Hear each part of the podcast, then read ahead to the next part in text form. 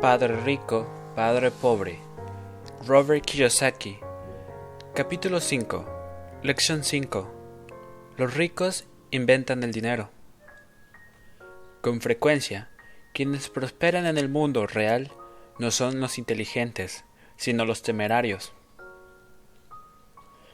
Anoche, después de escribir un buen rato, me tomé un descanso y vi un programa de televisión que narraba la historia de un joven llamado Alexander Graham Bell. Bell acababa de patentar su teléfono y estaba teniendo problemas porque su nuevo invento provocó una demanda demasiado fuerte. Como necesitaba una compañía más grande, se acercó a Western Union, uno de los gigantes de su época. Graham Bell le pidió a la empresa que adquiriera su patente y su pequeña compañía. Quería $100,000 por todo el paquete. El presidente de Western Union se rió de él y se negó a su petición. Argumentó que el precio era ridículo. El resto es historia. Tiempo después surgió una industria multimillonaria y nació en TNT. En cuanto terminó el programa biográfico sobre Graham Bell, comenzaron a transmitir las noticias. En ellas hablaron de otro recorte de personal en una compañía local. Los trabajadores estaban molestos y se quejaban de que los dueños de la compañía estaban siendo injustos. Un gerente de unos 45 años al que despidieron tenía junto a él a su esposa y a sus 2 bebés, y le suplicaba a los guardias de seguridad que le permitieran hablar con los dueños para convencerlos de que volvieran a contratarlo. Acababa de comprar una casa y tenía miedo de perderla. La cámara se enfocó en su súplica para que el mundo entero fuera testigo. Sobra decir que llamó mucha la atención. He impartido educación financiera desde 1984. Es una experiencia maravillosa y muy gratificante, pero al mismo tiempo perturbadora. Verás, les he enseñado a miles de personas, y en todas ellas, así como en mí mismo, he detectado un rasgo muy específico. Aunque tenemos gran potencial y fuimos bendecidos con dones, a todos nos detienen, hasta cierto punto, las dudas que tenemos sobre nosotros mismos. No se trata tanto de la falta de información técnica, sino de falta de confianza. Este rasgo les afecta más a unos que a otros. En cuanto dejamos la escuela, descubrimos que los títulos académicos y las buenas calificaciones no son lo que más importa. En el mundo real, afuera de las universidades, se requiere de algo más. He escuchado a la gente llamarle de muchas formas: agallas, pantalones, valor, temeridad, audacia, desenfado, tenacidad e inteligencia. Este factor, como quiere que se le llame, es el que al final decide el futuro de uno por encima de las calificaciones escolares. Debo decir que, en el fondo, todos somos individuos con agallas, valor, inteligencia y audacia, pero por desgracia, en nosotros también existe el otro lado de la moneda, ese personaje que podría arrodillarse y suplicar de ser necesario. Después de pasar un año en Vietnam como piloto del cuerpo de marina, llegué a conocer a fondo esas 2 personalidades que convivían dentro de mí, y me di cuenta de que ninguna es superior a la otra. No obstante, como maestro, descubrí que el miedo excesivo y la falta de confianza en uno mismo eran los 2 elementos que más limitaban al genio de cada individuo. Me rompió el corazón ver estudiantes que sabían las respuestas, pero carecían del valor para responder y actuar. Con frecuencia, quienes avanzan en el mundo real no son los inteligentes, sino los temerarios. Por experiencia personal, puedo decir que el genio financiero exige tanto conocimiento técnico como valentía, porque si el miedo es demasiado fuerte, entonces logra inhibir al genio. En mis clases les recomiendo mucho a mis alumnos que aprendan a correr riesgos y a permitir que su genio transforme el miedo en poder y lucidez. A unos les funciona y a otros les aterra. Me he llegado a dar cuenta de que, en lo que se refiere al dinero, la mayoría de la gente prefiere jugar a la segura. Muchas veces he tenido que enfrentarme a preguntas como ¿Para qué arriesgarme? ¿Por qué debería tomarme la molestia de desarrollar mi IQ financiero? ¿Por qué tengo que recibir educación financiera? Y en esos casos siempre respondo, sencillamente, para tener más opciones. Verás, nos esperan muchos cambios en el futuro. En los próximos años habrá más gente como el inventor Alexander Graham Bell. También habrá cientos de personas como Bill Gates, y cada año surgirán en todo el mundo empresas de éxito abrumador como Microsoft. Por otra parte, también habrá más gente y negocios que irán a la bancarrota. Habrá más despidos y recortes. Entonces, ¿para qué tomarse la molestia de desarrollar el IQ financiero? Solo tú puedes responder a eso. Sin embargo, te diré mis razones personales para hacerlo. Yo lo hago porque vivimos en una era demasiado emocionante. Prefiero abrirle los brazos al cambio en lugar de temerle. Prefiero alegrarme por la perspectiva de hacer millones en lugar de preocuparme por no obtener un aumento. El periodo que vivimos ahora es tan emocionante como inusitado en la historia mundial. Dentro de varias generaciones, la gente mirará hacia atrás, verá este momento y señalará lo fascinante que debió haber sido, la era en que murió lo viejo y nació lo nuevo, una época llena de agitación y pasión. Y entonces, ¿por qué tomarte la molestia de desarrollar tu IQ financiero? Porque si lo haces, prosperarás en gran medida, y si no, este periodo será muy aterrador. Verás a algunos moverse con osadía, mientras los demás se aferran a viejos y desgastados salvavidas. Hace 300 años, la tierra era la mayor riqueza. Quien poseía tierras era rico. Más adelante, la riqueza la conformaron las fábricas y la producción. Y entonces, los Estados Unidos dominaron. Los industriales se convirtieron en los poseedores de la riqueza. Actualmente, todo se centra en la información. Y el problema es que vuela por el mundo a la velocidad de la luz. A la nueva riqueza no se le puede limitar las fronteras de la misma manera que sucedía con la tierra y las fábricas. Los cambios serán cada vez más rápidos y dramáticos. Habrá un crecimiento brutal en el número de nuevos multimillonarios y también habrá muchos que se quedarán atrás. Hoy en día veo a mucha gente que se pasa la vida batallando, que trabaja más solo para aferrarse a ideas rancias. Se resiste al cambio y quiere que las cosas sean como antes. Sé de personas que pierden sus empleos o sus casas y culpan a la tecnología o a la economía o a sus jefes. Por desgracia, no se dan cuenta de que el problema son ellas mismas. Las ideas viejas se vuelven su mayor pasivo, pues no logran ver que si bien en el pasado esas mismas nociones eran activos, el pasado se ha ido ya. Una tarde estaba enseñando cómo invertir, pero para eso hice uso de una herramienta que yo mismo inventé, el juego de mesa Cash Flow. Una amiga trajo a una conocida suya a la clase. Esta amiga de mi amiga se acababa de divorciar y quedó muy mal en el aspecto económico. Después de firmar su convenio económico, ahora estaba en busca de respuestas. Nuestra amiga en común creyó que mi clase la ayudaría. El juego fue diseñado para ayudarle a la gente a aprender cómo funciona el dinero. Al jugarlo, se aprende sobre la interacción del estado financiero y el estado general.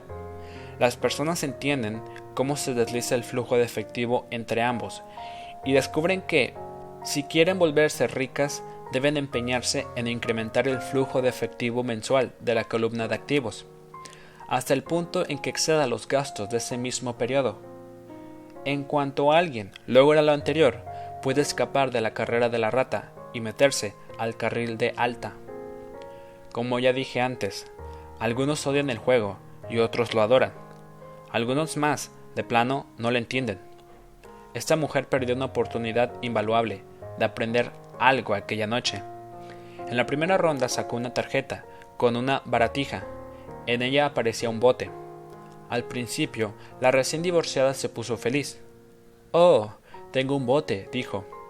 Pero luego, cuando su amiga trató de explicarle cómo funcionaban los números en su estado financiero y en el balance general, se sintió frustrada porque nunca le gustaron las matemáticas. El resto de los participantes esperó mientras la amiga continuaba explicando la relación entre el estado financiero, el balance general y el flujo de efectivo. De repente, cuando se dio cuenta de cómo funcionaban los números, comprendió que el bote se la estaba comiendo viva. Más adelante, la despidieron de su empleo y tuvo un hijo en el juego. Fue una experiencia espantosa para ellas. Después de la clase, su amiga se acercó y me dijo que la mujer divorciada estaba molesta. Había ido a la clase a aprender sobre inversiones y no le gustó la idea de pasar tanto tiempo jugando un juego tonto. La amiga trató de instarla a mirar dentro de sí misma e identificar si el juego reflejaba lo que le pasaba en la vida real de alguna manera. Y entonces, la divorciada exigió que le devolvieran su dinero. Dijo que la mera idea de que un juego pudiera ser reflejo de su vida era ridícula. Le devolvimos su dinero y se fue. Desde 1984 he ganado millones de dólares haciendo algo que el sistema escolar no hace. En las escuelas casi todos los maestros se la pasaban hablando. Cuando yo era estudiante odiaba las clases en donde eso sucedía porque eran aburridas y hacían que mi mente divagara. En 1984 empecé a enseñar con herramientas como juegos de mesa y simuladores. Mi enseñanza se apoya en estas herramientas hasta la fecha, porque me gusta animar a los estudiantes adultos a que se den cuenta de que los juegos reflejan lo que ya saben y lo que necesitan aprender. Lo más importante es que los juegos reflejan el comportamiento. Son sistemas de retroalimentación instantánea.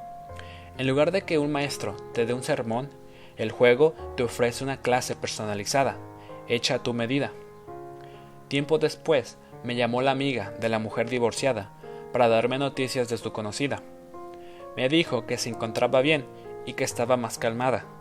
En el periodo que aprovechó para apaciguarse, pudo detectar una ligera relación entre el juego y su vida.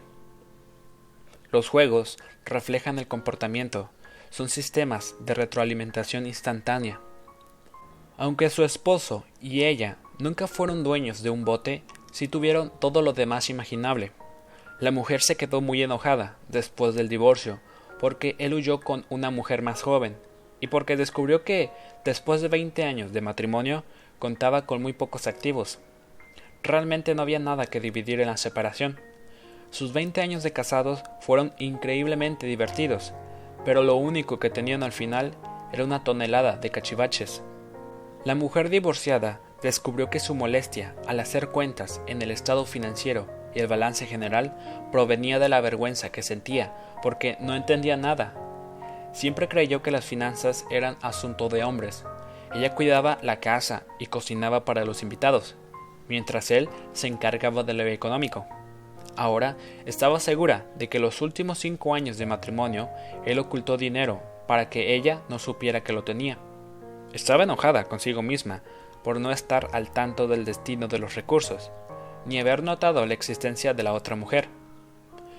En el mundo, al igual que en el juego de mesa, nos ofrece retroalimentación instantánea todo el tiempo, y si prestáramos más atención, nos percataríamos de mucho más. Un día, hace no mucho tiempo, me quedé con mi esposa de que mis pantalones se habían encogido en la tintorería. Ella sonrió y me dio un codazo en el estómago para informarme que los pantalones no se encogieron, que quien se había expandido era yo. El juego de mesa Cash Flow fue diseñado para darle retroalimentación personalizada a cada quien. Su propósito es brindarte opciones. Si sacas la tarjeta del bote y eso te pone en deuda, la pregunta es, ¿qué puedes hacer ahora? ¿Cuántas opciones financieras distintas puedes mencionar? Ese es el propósito, enseñarle a la gente a pensar y a diseñar varias opciones financieras nuevas y distintas. Miles de personas en todo el mundo ya lo jugaron. Quienes logran salir de la carrera de la rata más rápido entienden de números, tienen mentes creativas en el aspecto financiero y reconocen las distintas opciones. No es raro que la gente rica sea creativa y corra riesgos bien calculados. A quienes les toma más tiempo salir de la carrera, por lo general, no están familiarizados con los números y no entienden las bondades de la inversión. Algunas de las personas que juegan Cash Flow Ganan mucho dinero en el juego, pero no saben qué hacer con él. A pesar de que lo tienen, los otros jugadores parecen avanzar más. Eso también sucede en la vida real. Hay mucha gente que es muy adinerada, pero está estancada en el aspecto económico. Limitar tus opciones es lo mismo que aferrarte a las ideas viejas. Tengo un amigo de la preparatoria que actualmente tiene 3 empleos. Hace años era el más rico de todos mis compañeros, pero después, cuando cerró la plantación local de azúcar, la compañía para la que trabajaba se vino abajo. En su mente, solo tenía una opción, la típica, trabajar muy duro. El problema fue que no pudo encontrar un empleo equivalente en el que le reconocieran el tiempo que llevaba empleado para la otra compañía. Como resultado, ahora está sobrecualificado para los trabajos que tiene y sus salarios son más bajos. Tiene que trabajar en 3 lugares distintos y solo gana lo suficiente para sobrevivir. En muchas ocasiones, he visto que algunas personas que juegan Cash Flow se quejan de que nunca les salen las tarjetas con buenas oportunidades y por eso se quedan sin hacer nada. También sucede en la vida real. Muchos se quedan esperando a que les llegue su gran oportunidad. También me ha tocado ver a gente a la que sí le llega la oportunidad perfecta, pero no tiene dinero para aprovecharla. Son los mismos que luego se quejan de que ya habrían salido de la carrera de la rata si hubieran tenido los recursos necesarios, y también se quedan sin hacer nada. Lo mismo pasa en la vida real.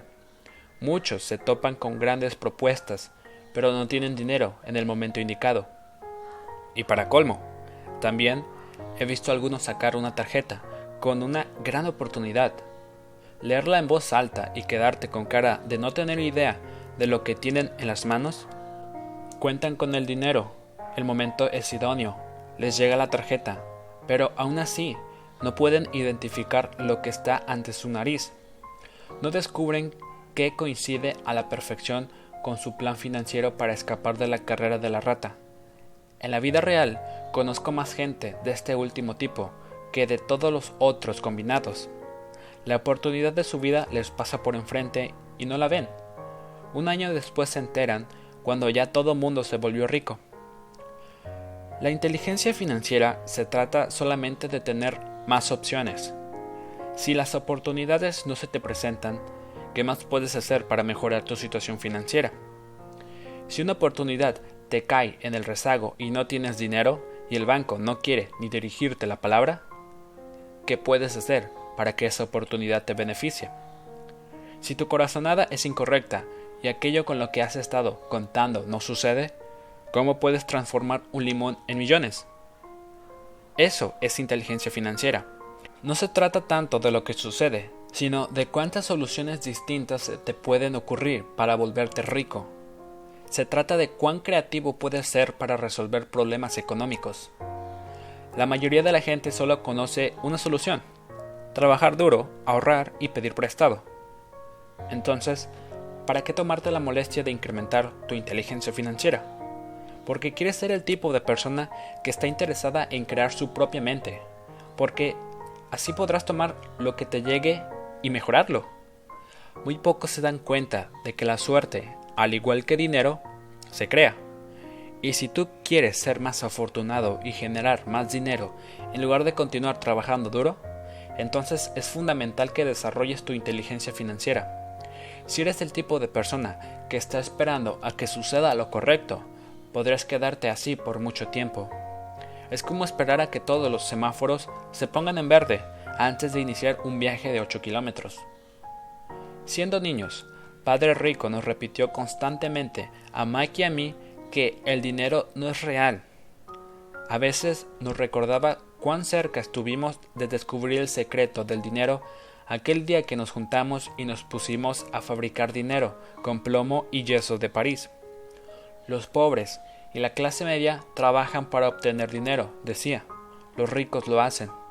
Entre más real creas que es el dinero, más duro trabajarás para obtenerlo. Pero si llegas a asimilar que el dinero no es real, te volverás rico en menos tiempo. Entonces, ¿qué es? Era la pregunta que nosotros le hacíamos. ¿Qué es el dinero si no es real? Aquello que creemos que es. Era todo lo que respondía. La mente es el activo más poderoso que tenemos. Si la entrenamos bien, puede producir enorme riqueza en lo que parecerá solo un instante. Asimismo, una mente no entrenada puede producir el tipo de pobreza extrema que podría destruir a una familia por generaciones. En la era de la información, el dinero crece de manera exponencial. Algunas personas se están volviendo ridículamente millonarias de la nada. Solo manejan ideas y contratos. La mente es el activo más poderoso que tenemos. Si la entrenamos bien, puede producir enorme riqueza en lo que parecerá solo un instante. Mucha de la gente que maneja acciones o hace otro tipo de inversiones para vivir, te podría decir que ve que esto sucede todo el tiempo, porque en realidad sí es posible hacer millones instantáneamente de la nada y con nada, es decir, sin intercambio físico de dinero. Todo se hace por medio de contratos y acuerdos. Una señal, con la mano en un piso de la bolsa de valores, un parpadeo en la pantalla de los operadores de piso en Lisboa, enviado desde la pantalla de alguien en Toronto y luego de vuelta a Lisboa. Una llamada a mi corredor para que compre acciones y unos instantes después las venda. El dinero no cambió de manos, solo fueron acuerdos. Entonces, ¿para qué desarrollar tu genio financiero? Te repito, que solo tú puedes responderlo. Sin embargo, te diré por qué yo me he enfocado en desarrollar esta área de mi inteligencia. Lo hago porque quiero hacer dinero en poco tiempo, no porque lo necesite, sino porque quiero. Es un proceso de aprendizaje fascinante. Desarrollo mi IQ financiero porque quiero participar en el juego más rápido e importante del mundo. Y porque, muy a discreta manera, me gustaría ser parte de esta inusitada evolución de la humanidad, la era en que los humanos trabajan solo con sus mentes y no con sus cuerpos. Además, ahí es donde está la acción. Esto es lo que está sucediendo. Está de moda, es aterrador y muy divertido.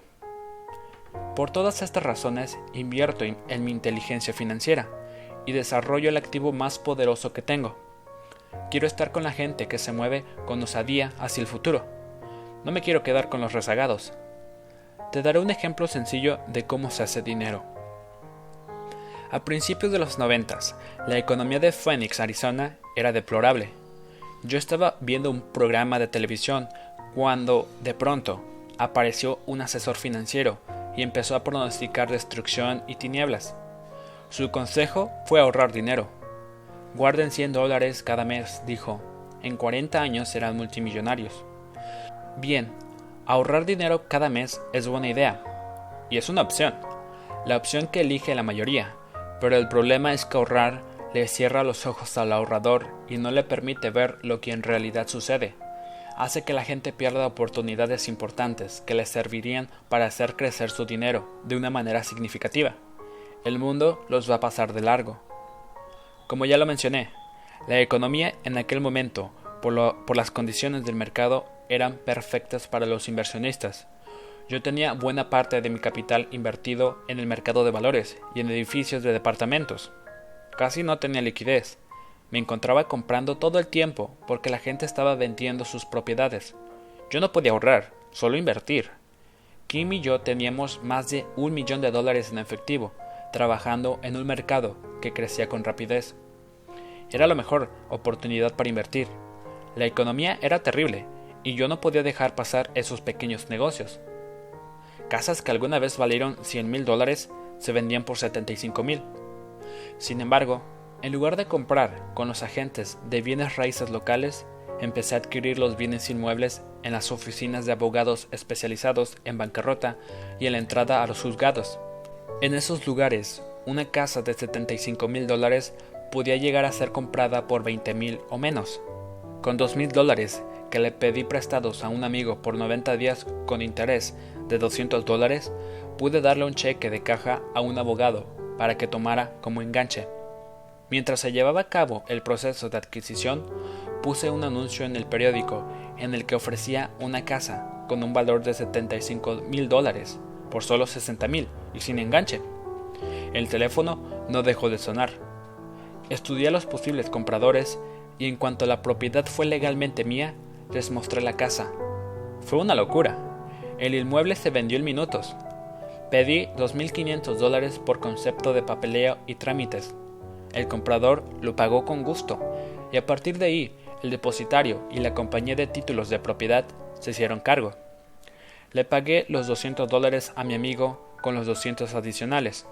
Se puso feliz al recibirlos. El comprador de la casa estaba feliz, el abogado también estaba feliz, y yo, por supuesto, como loco de alegría. Acababa de vender una casa que me costó $20,000 en $60,000.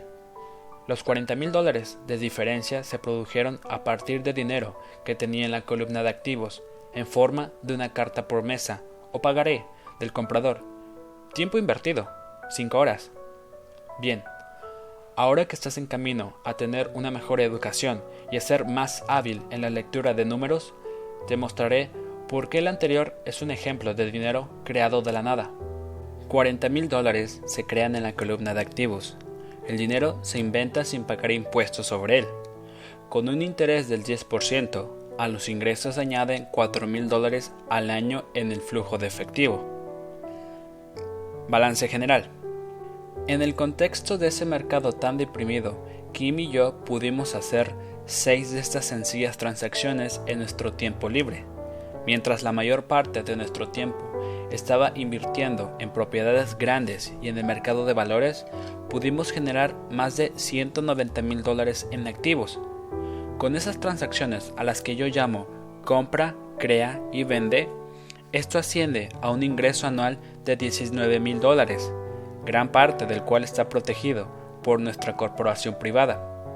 También una parte sustancial de los $19,000 sirve para pagar los automóviles, gasolina, viajes, seguros, comida con clientes y otros gastos de nuestra compañía.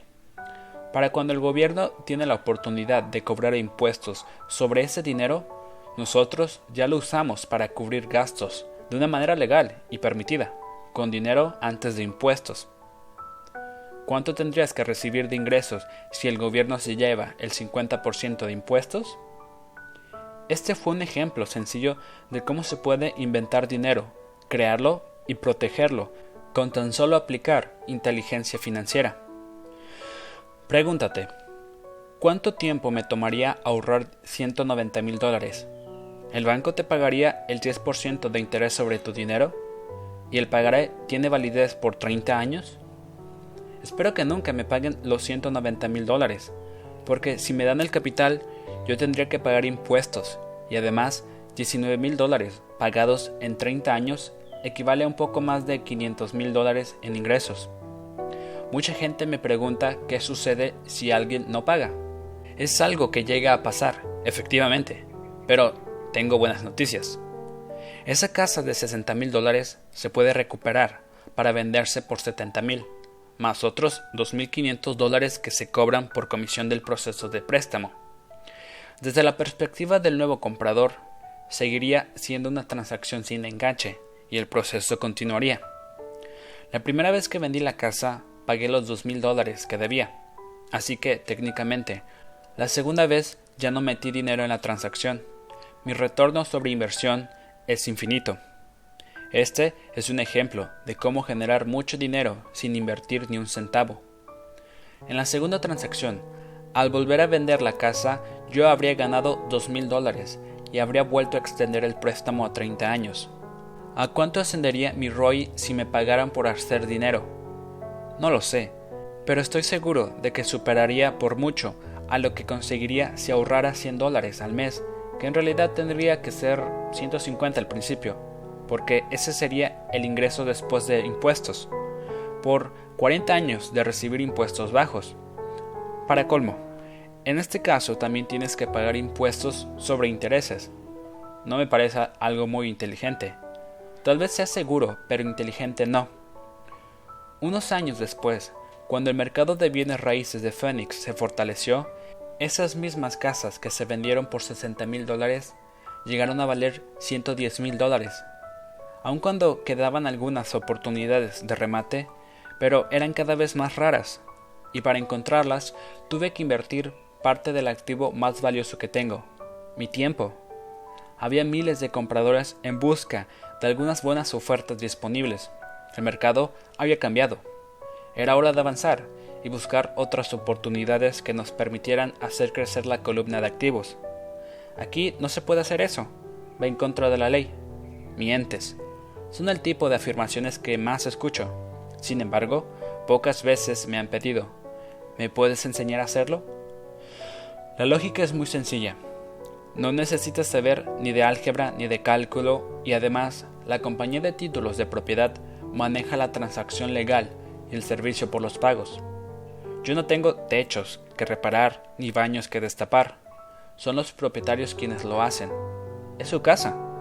A veces sucede que alguien no paga, pero eso es maravilloso porque hay cargos por morosidad. Y si no, la gente tiene que abandonar la propiedad y ésta se vuelve a vender. El sistema legal se encarga de eso.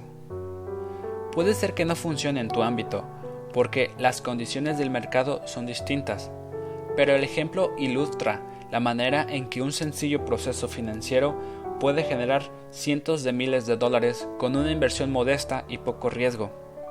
Es una demostración de lo que sucede cuando el dinero solo tiene la opción de comportarse bien.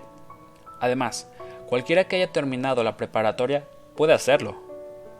A pesar de todas las ventajas, mucha gente no hará algo así, porque casi todo mundo prefiere escuchar los consejos tradicionales. Trabaja mucho y ahorra dinero.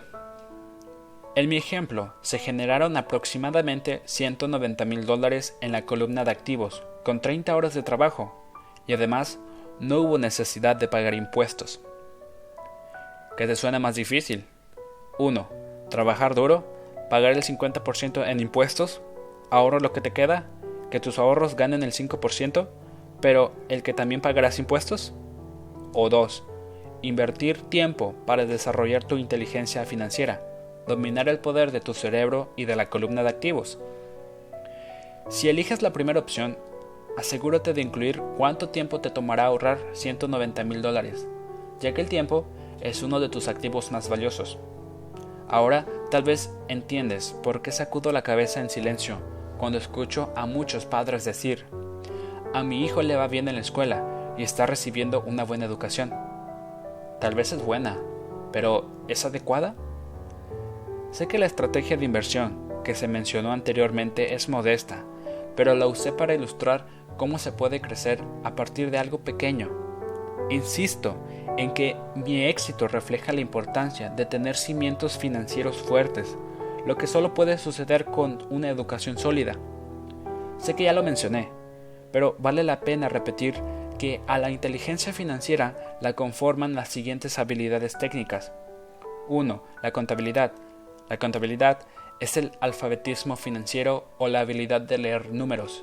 Es un talento fundamental y necesario para quien quiere construir negocios o hacer inversiones. 2. Inversiones. Invertir es la ciencia de hacer dinero con dinero.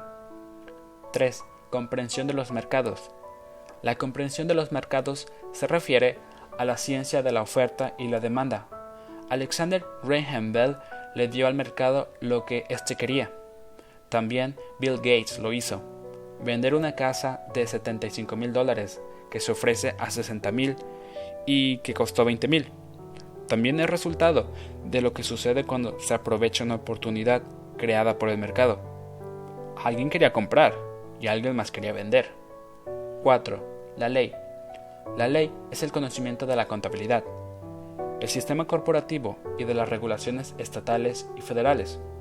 Yo te recomiendo que obedezcas las reglas del juego, ya sea por medio de la adquisición de cosas modestas, edificios de departamentos, empresas, acciones, bonos, metales preciosos, tarjetas de béisbol o cualquier cosa similar. Para tener éxito en tu búsqueda de la riqueza, necesitarás estos cimientos básicos, o digamos, la combinación de las habilidades mencionadas. Unos años después de la experiencia que relaté, el mercado de los bienes raíces repuntó y todo mundo quiso participar. La bolsa de valores estaba en auge y también todos quisieron beneficiarse. La economía estadounidense se estaba recuperando. Yo empecé a vender y en ese entonces viajaba a Perú, Noruega, Malasia y Filipinas. El panorama de las inversiones había cambiado y ya no adquiríamos bienes raíces. Ahora solo observo cómo va aumentando el valor en el interior de la columna de activos, y lo más probable es que empiece a vender. Sospecho que algunos de esos ex negocios de casitas se venderán y que el pagaré de $40,000 se convertirá en efectivo.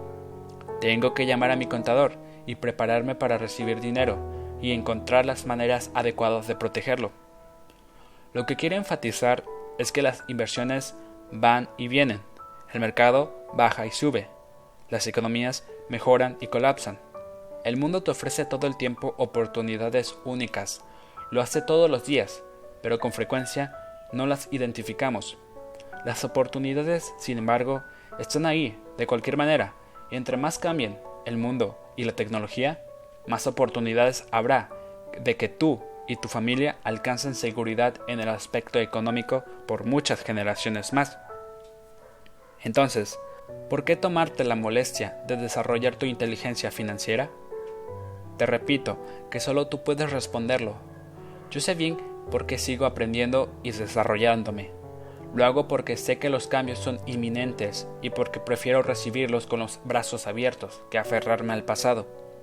Sé que habrá auges en el mercado y que también habrá colapsos. Quiero desarrollar mi inteligencia financiera de manera continua, porque con cada transformación del mercado, algunas personas terminarán de rodillas, suplicando que no les quiten el trabajo. Mientras tanto, otros tomarán los limones que la vida les ofrece. A todos nos regalan algunos de vez en cuando y los convertirán en millones. Eso es la inteligencia financiera. Con frecuencia me preguntan acerca de los limones que yo he convertido en millones, pero no me agrada mucho usar ejemplo de las inversiones que yo he hecho porque parece que estoy presumiendo.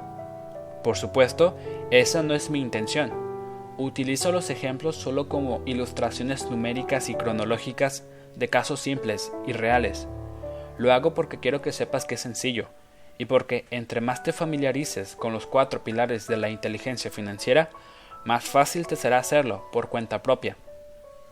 En lo personal, uso 2 vehículos principales para el crecimiento financiero: bienes raíces y acciones de baja capitalización. Los bienes raíces son mi base. Día tras día, las propiedades me proveen un flujo de efectivo y en ocasiones incrementos repentinos en valor. Las acciones de baja capitalización las uso para el crecimiento acelerado. Debo señalar que no estoy recomendando que hagas nada de lo que yo hago. Los ejemplos son eso, ejemplos. Si la oportunidad es demasiado compleja y no entiendo bien la inversión, no participo. Lo único que necesitas para que te vaya bien en el aspecto económico es manejar un nivel sencillo de matemáticas y contar con sentido común. Existen 5 razones por las que uso ejemplos. 1. Para inspirar a la gente a que aprenda más. 2. Para hacerles saber que el proceso es sencillo si los cimientos son sólidos. 3. Para demostrar que cualquier persona puede adquirir gran riqueza. 4. Para demostrar que hay millones de formas de alcanzar tus objetivos. 5. Para demostrar que esto no es física nuclear. En 1989 solía trotar en los alrededores de un encantador vecindario de Portland, Oregon. Era en los suburbios y había casitas como de cuento de hadas. Todas ellas eran pequeñas y lindas. De hecho, en cualquier momento esperaba encontrarme a Caperucita Roja saltando por la acera, camino a casa de su abuelita. A pesar de lo agradable del lugar, por todos lados se veían anuncios que decían «se vende». El mercado maderero estaba en terribles condiciones, la bolsa de valores acababa de colapsar y la economía estaba en depresión. Un día noté un letrero más alargado que los demás, se veía viejo. Al pasar trotando por ahí me encontré al dueño, lucía abrumado. «¿Cuánto pide por su casa?», le pregunté. El propietario volteó y sonrió discretamente. «Hágame una oferta», contestó. «Lleva todo el año en venta. Ya nadie se acerca para verla». «Yo quiero verla», dije. Media hora después compré la casa por $20,000, menos de lo que pedía el dueño. Era una adorable casita de 2 habitaciones con coloridos marcos en todas las ventanas. Era de color azul, con acentos grises, y databa de la década de los 30. En el interior había una hermosa chimenea. Las habitaciones eran pequeñitas. Era perfecta para rentarse. Le di $5,000 como enganche por una casa de $45,000, que en realidad valía $65,000. El problema era que nadie quería comprarla. El dueño se mudó una semana después, feliz de haberse liberado de la propiedad. Entonces, mi primer inquilino la ocupó. Era un profesor universitario. Después de cubrir los gastos de hipoteca, mantenimiento y administración, comencé a recibir unos modestos $40 al final de cada mes. No era muy alentador. Un año después, el abatido mercado de bienes raíces de Oregon comenzó a repuntar. Muchos inversionistas de California, cargados con el dinero que estaban recibiendo gracias a su próspero mercado inmobiliario, se apresuraron a ir al norte y comprar todo lo posible en Oregon y Washington.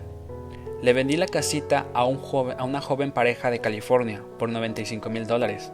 Ambos estaban convencidos de que era una ganga. Las ganancias de capital de $40,000 aproximadamente participaron en un intercambio de impuestos diferidos que ofrece la sección 1031 de impuestos internos. Después de eso, fui a buscar en dónde guardar mi dinero. El problema de las inversiones seguras es que con frecuencia están prácticamente esterilizadas, es decir, son tan seguras que las ganancias son menores. Un mes después, encontré un edificio de 12 departamentos junto a la planta de Intel en Beaverton, Oregon. Los dueños vivían en Alemania y no tenían idea de lo que valía el lugar. Como en los casos anteriores, solo querían deshacerse del inmueble, les ofrecí $275,000 por un edificio de $450,000. Aceptaron vendérmelo por $300,000. Lo compré y lo conservé por 2 años. Haciendo uso del mismo proceso de intercambio de la sección 1031, lo vendimos por $495,000 y adquirimos un edificio de 30 departamentos en Phoenix, Arizona. Para ese entonces, Kim y yo ya nos habíamos mudado allá con el objetivo de librarnos de la lluvia. Además, necesitábamos vender de todas formas. Al igual que el mercado de bienes raíces de Oregon, el de Phoenix también se encontraba deprimido. El edificio de 30 departamentos tenía un valor de $875,000 y el enganche era de $225,000. El flujo de efectivo que generaban los 30 departamentos era de poco más de $5,000 mensuales. Poco después, el mercado de Arizona comenzó a activarse y unos años más tarde, un inversionista de Colorado nos ofreció $1.2 millones por la propiedad. El punto central de este ejemplo es la forma en que una cantidad pequeña puede convertirse en una mayor. Pero, una vez más, todo depende de entender estados financieros, de estrategias de inversión y de tener conocimiento del mercado y de la ley. Si la gente no domina estos temas, entonces tiene que apegarse al dogma de siempre, que es jugar con certeza, diversificarse e invertir en oportunidades seguras. El problema de las inversiones seguras es que, con frecuencia, están prácticamente esterilizadas, es decir, son tan seguras que las ganancias son menores. Para protegerse a sí mismas y a sus clientes, la mayoría de las grandes agencias de corretaje no se involucran en transacciones de especulación, y creo que es una política inteligente. Las oportunidades de negocio más prometedoras nunca se las ofrecen a los novatos. A menudo, los negocios que permiten que los ricos se vuelvan más ricos están reservados para aquellos que entienden bien el juego. De hecho, es técnicamente ilegal ofrecer negocios de especulación a alguien que carece de preparación financiera. Pero por supuesto, llega a suceder. En mi caso, entre más sofisticado se vuelve mi conocimiento financiero, más oportunidades se me presentan. Otra razón para desarrollar tu inteligencia financiera a lo largo de tu vida es que si lo haces, recibirás más oportunidades. Entre mayor sea tu inteligencia financiera, más sencillo te será identificar si el negocio que se te ofrece es bueno. Solo tu inteligencia puede darse cuenta de que el trato es malo o incluso puede transformar un trato malo en uno bueno. Entre más aprendo, y claro, hay mucho por aprender, más dinero gano por la sencilla razón de que obtengo más experiencia y sabiduría con el paso de los años. Tengo amigos que siempre juegan a la segura, trabajan duro en su profesión y no adquieren una visión financiera amplia, lo que exige cierto tiempo de desarrollo. Mi filosofía general consiste en plantar semillas en la columna de activos. Esa es la fórmula. Comienzo con poquito y planto semillas. Algunas de ellas crecen y otras no. En nuestra corporación de bienes raíces tenemos propiedades que llegan a valer varios millones de dólares. Son nuestro fondo de inversión inmobiliaria, o REIT, por sus siglas en inglés. Lo que trato de decir es que buena parte de esos millones comenzaron siendo inversiones de entre $5,000 y $10,000. Todos los enganches tuvieron la suerte de participar en un mercado que crecía con rapidez y de incrementarse libres de impuestos. Durante muchos años continuamos intercambiando inmuebles. También tenemos un portafolio de acciones protegido por una corporación a la que Kim y yo llamamos nuestro fondo mutualista personal.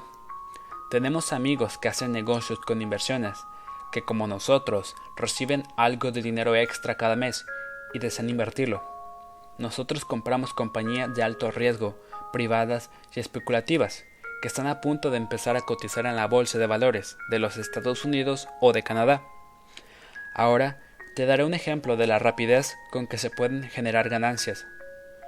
En primer lugar, puedes comprar 100,000 acciones a 25 centavos cada una, antes de que la compañía empiece a cotizar en bolsa. 6 meses después, cuando la compañía ya cotiza, las 100,000 acciones valen $2 cada una. Si la compañía es bien administrada, entonces el valor continúa subiendo y las acciones pueden llegar a valer $20. Ha habido años donde nuestros $25,000 de la inversión inicial en menos de 12 meses se convierten en $1,000,000. Si sabes bien qué haces, entonces no es como si estuvieras apostando. Apostar es meter dinero a un negocio y ponerse a rezar para que el azar te favorezca. En cualquier ámbito, la idea siempre es aprovechar tu conocimiento técnico, tu sabiduría y tu amor por el juego para minimizar los riesgos y las probabilidades de que algo malo suceda. Como es de esperarse, siempre hay riesgos, pero la inteligencia financiera los reduce. Es por ello por lo que constantemente motivo a la gente a que invierta más en su educación que en acciones, bienes raíces o productos de otros mercados. Entre más preparado estés, mayores oportunidades tendrás de vencer los malos pronósticos. Las acciones en que yo invertí eran extremadamente riesgosas para la mayoría de la gente y por lo tanto no las recomiendo. He estado en este juego desde 1979 y he pagado caro mis errores. Pero si tú vuelves a leer por qué inversiones como estas son de alto riesgo para muchos, podrías organizar tu vida de una forma distinta y de lograr que la habilidad para hacer que $25,000 se conviertan en $1,000,000 en un año no implique tantos riesgos para ti. Como ya dije anteriormente, nada de lo que menciono en este libro es una recomendación, solo son ejemplos de procesos sencillos y posibles. Si sabes bien qué haces, entonces no es como si estuvieras apostando. Apostar es meter dinero a un negocio y ponerse a rezar para que el azar te favorezca. Lo que hago es una nimiedad si se compara con lo que sucede en otros contextos. Sin embargo, para el individuo promedio, un ingreso pasivo de más de $100,000 al año puede resultar muy convincente y fácil de obtener. Dependiendo del mercado y de tu capacidad, un ingreso similar podría conseguirse entre 5 y 10 años. Si tus gastos cotidianos son bajos, $100,000 de ingresos adicionales son bastante agradables, independientemente de si trabajas o no. Puedes hacerlo, pero también puedes tomarte tiempo libre si lo deseas y usas el sistema fiscal del gobierno en tu beneficio, en lugar de tenerlo en tu contra. Mi base personal son los bienes raíces. Me encantan los bienes inmuebles porque son estables y se mueven con lentitud. Siempre mantengo mis cimientos sólidos. El flujo de efectivo es constante y, si se les administra de la manera correcta, existe la posibilidad de que se incremente su valor. Lo mejor de contar con una base fuerte de bienes raíces es que me permite correr riesgos mayores, como lo hago con las acciones especulativas. Si obtengo ganancias fuertes en el mercado de valores, entonces pago mis impuestos por ganancias de capital y luego reinvierto lo que queda en bienes raíces. De esa manera, voy asegurando aún más mis activos fundamentales. Debo mencionar algo más sobre los inmuebles. Yo he viajado por todo el mundo para enseñar sobre inversión, y en cada ciudad la gente me dice que no es posible adquirir bienes inmuebles baratos. Según mi experiencia, sí lo es, incluso en Nueva York o en Tokio. Y en los límites de las ciudades hay tremendas gangas que la gente sencillamente no ve. En Singapur, a pesar de los elevados precios de los inmuebles, es posible encontrar buenas ofertas a poca distancia. Es por ello por lo que, cada vez que alguien me dice, aquí no se puede hacer eso, y me señala, le recuerdo que tal vez lo que quiso decir fue, no sé cómo hacer eso aquí, aún. Las grandes oportunidades no se ven con los ojos, sino con la mente. La mayoría de la gente no se vuelve rica, nunca, porque no está entrenada en el aspecto financiero para reconocer oportunidades que están justo frente a ella. Con frecuencia me preguntan, ¿cómo comienzo? En el capítulo final de este libro se ofrecen 10 pasos que tomé en el camino hacia mi libertad financiera. Pero recuerda que, a pesar de todo, siempre tienes que divertirte. Las grandes oportunidades no se ven con los ojos, sino con la mente. Creo que cuando aprendas las reglas y el vocabulario del ámbito de la inversión y comiences a construir tu columna de activos, descubrirás que es tan divertido como el mejor juego en que hayas participado en tu vida. Algunas veces ganas y otras aprendes. Hay algunos que nunca ganan porque tienen mucho miedo de perder. Por eso me parecía tan tonta la escuela. Ahí nos enseñan que los errores son malos e incluso nos castigan al cometerlos. Sin embargo, si observas la manera en que aprendemos los humanos, comprenderás que fuimos diseñados para hacerlo a través de nuestras equivocaciones. Al caminar, aprendemos cayéndonos. No existe otra manera de hacerlo. Sucede lo mismo cuando empezamos a andar en bicicleta. Yo todavía tengo cicatrices en las rodillas, pero ahora puedo andar en bici sin siquiera pensarlo. Bien, pues también pasa lo mismo en el proceso de volverse rico. Por desgracia, mucha gente no llega a hacer dinero porque le aterra perder. Ese no es el caso de los ganadores, porque a diferencia de quienes nunca tienen éxito, ellos no temen perder.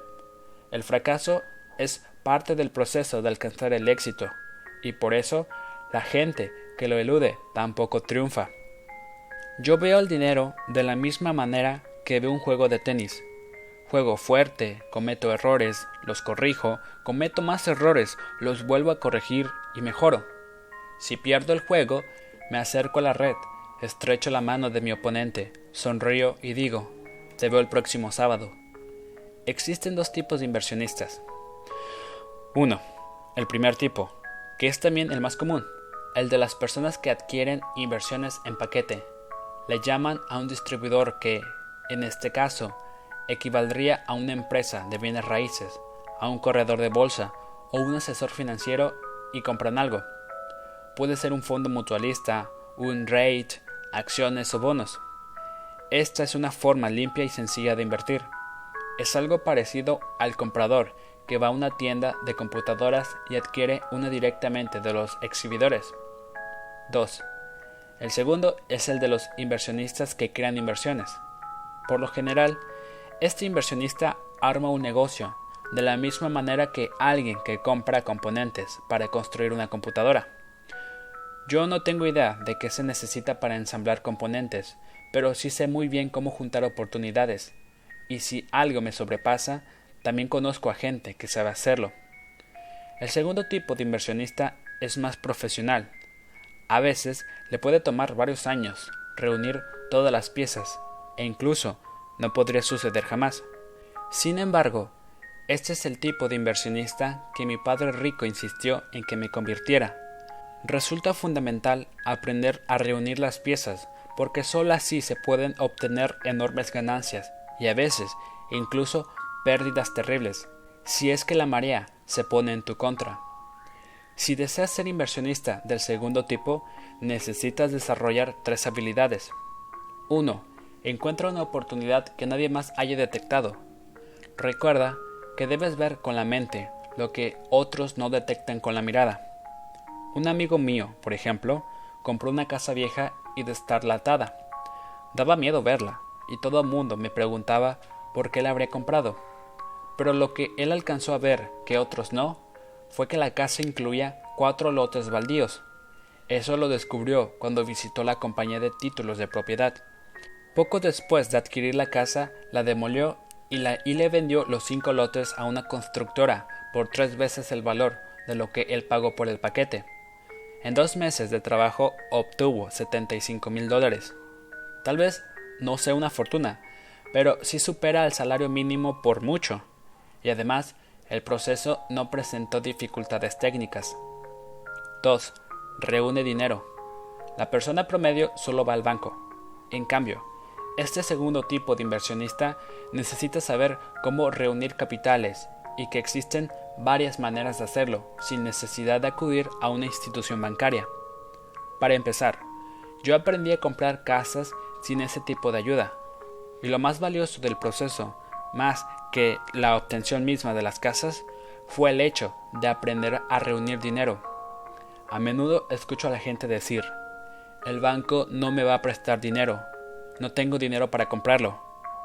Si quieres ser un inversionista del segundo tipo, tienes que aprender a hacer lo que le impide avanzar a la demás gente.